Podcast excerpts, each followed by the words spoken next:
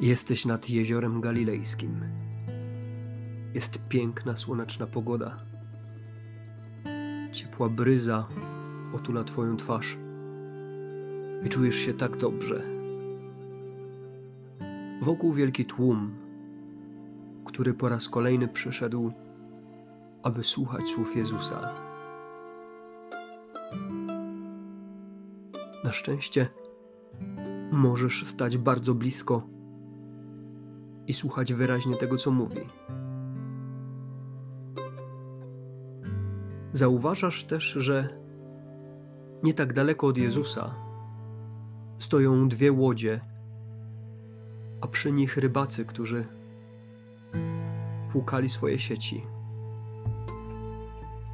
Zauważasz, że akurat oni jakoś niespecjalnie są zainteresowani tym, co Jezus mówi, pochłonięci swoimi obowiązkami, pracą, troską o to, aby mieć za co wyżywić swoją rodzinę, aby kolejny połów był udany. Ale widzisz wielkie zmęczenie na ich twarzach oraz puste sieci. Nic więc dziwnego, że zatroskani nieszczególnie zwracają uwagę na Jezusa, a raczej pogrążeni w zmęczeniu zastanawiają się nad tym, jak wyjść z tej trudnej sytuacji.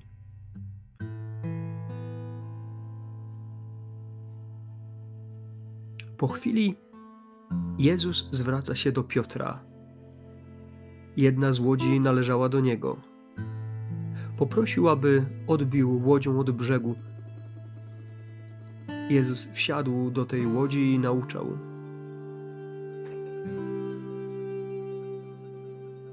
Po kilku zaledwie minutach powiedział do Piotra, aby zarzucił sieć jeszcze raz.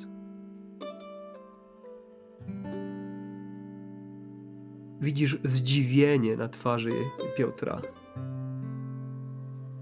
które tak bardzo miesza się ze zmęczeniem, trochę poirytowaniem. Słyszysz, jak Piotr odpowiada Jezusowi: Panie, całą noc łowiliśmy, całą noc, nic, ani jednej ryby.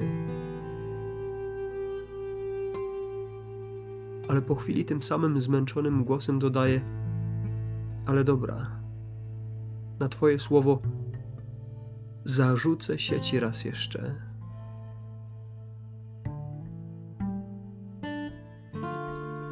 I rzeczywiście widzisz, że Piotr zarzuca sieci raz jeszcze.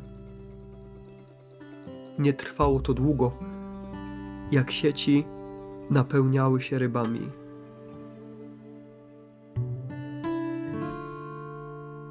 Zdziwienie Piotra jest tak ogromne, że w pewnym momencie woła do współtowarzyszy znajdujących się w drugiej łodzi, aby ci mu pomogli. Z powodu tak wielkiego mnóstwa ryb nie mógł sam sobie poradzić. Rzeczywiście podpłynęli drugą łodzią i wspólnymi siłami wyciągnęli sieci na brzeg. I w tym momencie Piotr mówi do Jezusa: Panie, odejdź ode mnie, bo jestem człowiek grzeszny.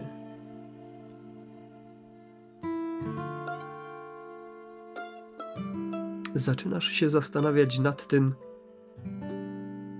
co takiego wydarzyło się w Piotrze, że jednak postanowił zaryzykować wbrew logice, wbrew własnemu doświadczeniu. Przecież Piotr jest rybakiem. Doskonale zna to miejsce. Doskonale zna się na swoim fachu. Wiedział, że po całej nocy, kiedy nic nie udało się złowić, nie ma prawa złowić ani jednej ryby. Nie tylko podjął decyzję wbrew swojemu doświadczeniu, ale naraził się także na kpiny ludzi zgromadzonych na brzegu. Przecież wielu z nich go znało. Sam Piotr przecież mógł powiedzieć Jezusowi: Panie, wybacz, to ja jestem rybakiem. Z całym szacunkiem, ale Ty jesteś tylko zwykłym cieślą. Ty możesz mi doradzić ewentualnie, w jaki sposób dobrze zbudować łódź, ale nie w jaki sposób z niej korzystać. Mógł przecież unieść się dumą, pychą i powiedzieć: to ja jestem tutaj panem, w tym miejscu to ja jestem fachowcem.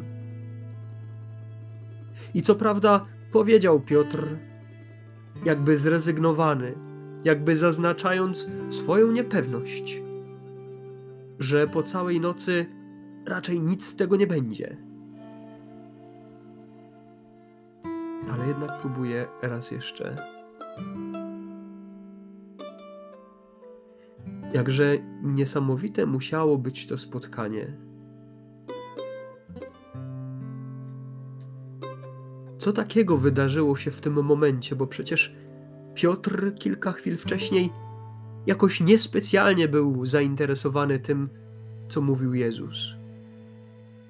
Pogrążony w pracy i obowiązkach, jakby wyłączony.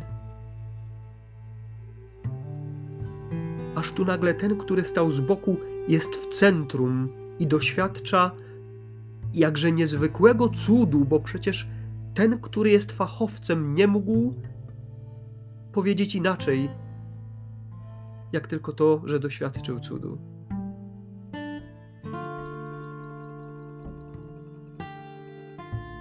I uznał przed Jezusem swoją grzeszność, bo wiedział, że wątpił, że w słowach, kiedy mówił do Jezusa: całą noc łowiliśmy i nic nie złowiliśmy,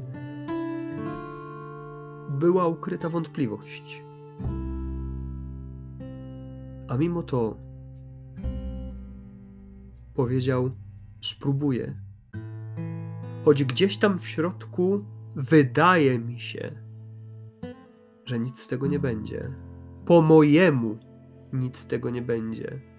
Według mojego doświadczenia nic z tego nie będzie. Według mojej logiki nic z tego nie będzie.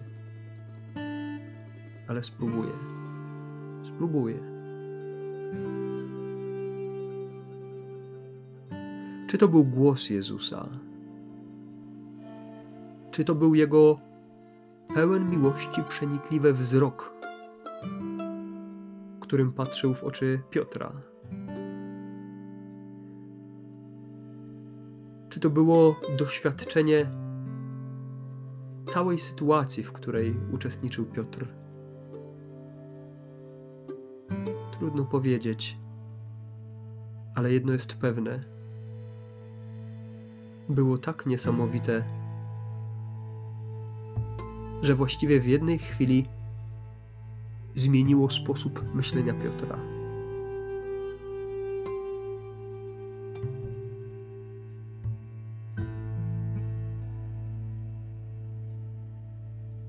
Ile razy ja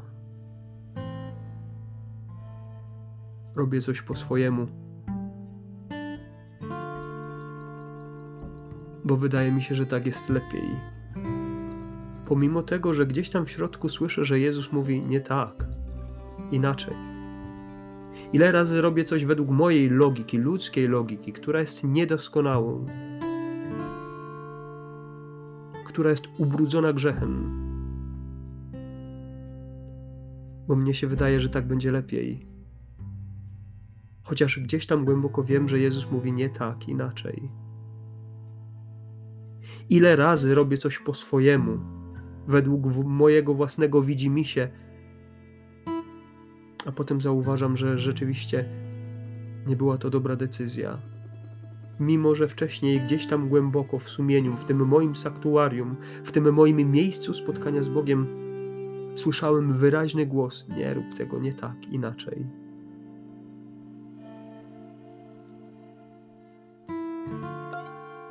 Jezus powiedział do Piotra,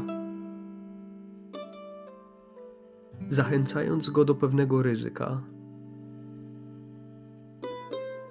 bo Jezus oczekuje, Jezus bierze, ale zawsze daje więcej. I Piotr jest tego najlepszym przykładem. Zaryzykował opinię, zaryzykował też i zmęczenie po całej nocy, ale otrzymał o wiele więcej. Bo Jezus nie stawia wymagań tylko dla samych wymagań. Nie stawia ich po to, żeby udowodnić nam, że On jest Bogiem, ale robi po to, żeby pomóc, żeby bezpiecznie przeprowadzić, żeby dać więcej w inny sposób.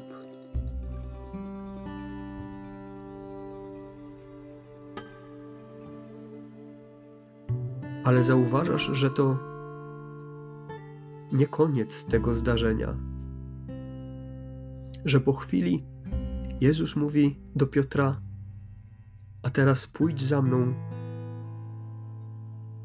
uczynię cię rybakiem ludzi. Jakże tajemnicze słowa. Piotr na pewno nie rozumiał do końca, co Jezus ma na myśli. Ale doświadczenie tego wszystkiego, co się wydarzyło przed chwilą, ta pewność, która w mgnieniu oka powstała w sercu Piotra, że Jezus, jeżeli czegoś oczekuje, to tylko dla jego dobra, spowodowała, że był w stanie zrezygnować z tego wszystkiego, co do tej pory było dla niego ważne, i pójść za Jezusem. Całą noc łowił, nic nie złowił, zmęczony, zrezygnowany. Nagle w mgnieniu oka ma takie mnóstwo ryb, które po chwili zostawia, które tracą ważność dla niego, a najważniejszym staje się Jezus.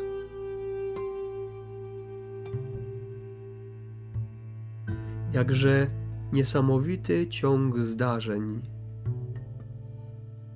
Od człowieka właściwie jakoś niespecjalnie zaangażowanego, zajmującego się swoimi rzeczami, do człowieka, który rezygnuje z wszystkiego i idzie za Jezusem. Tylko doświadczenie żywego, prawdziwego Jezusa w moim życiu jest w stanie zmienić mnie tak diametralnie.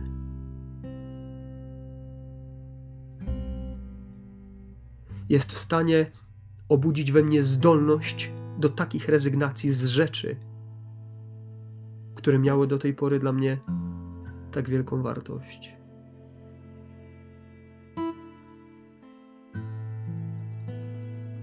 I ważne jest to, że kiedy rezygnuję z czegoś dla Jezusa, bo jestem w stanie odczytać, że rzeczywiście tego On ode mnie chce, to nigdy po rezygnacji nie pozostaje pustka, jakiś brak. Tylko Jezus w tym samym momencie, kiedy Mu to oddaje, wypełnia tę pustkę sobą. Tak często boję się z czegoś zrezygnować, bo do pewnej rzeczy, sytuacji, ludzi jestem tak bardzo przyzwyczajony, że nie jestem w stanie wyobrazić sobie, że miałbym rezygnować z tego dla Jezusa, bo przeraża mnie pustka, która mogłaby powstać po tej rezygnacji. Ale Jezus nie pozostawia we mnie pustki. Jezus wypełnia ją w 200%, daje z nadwyżką.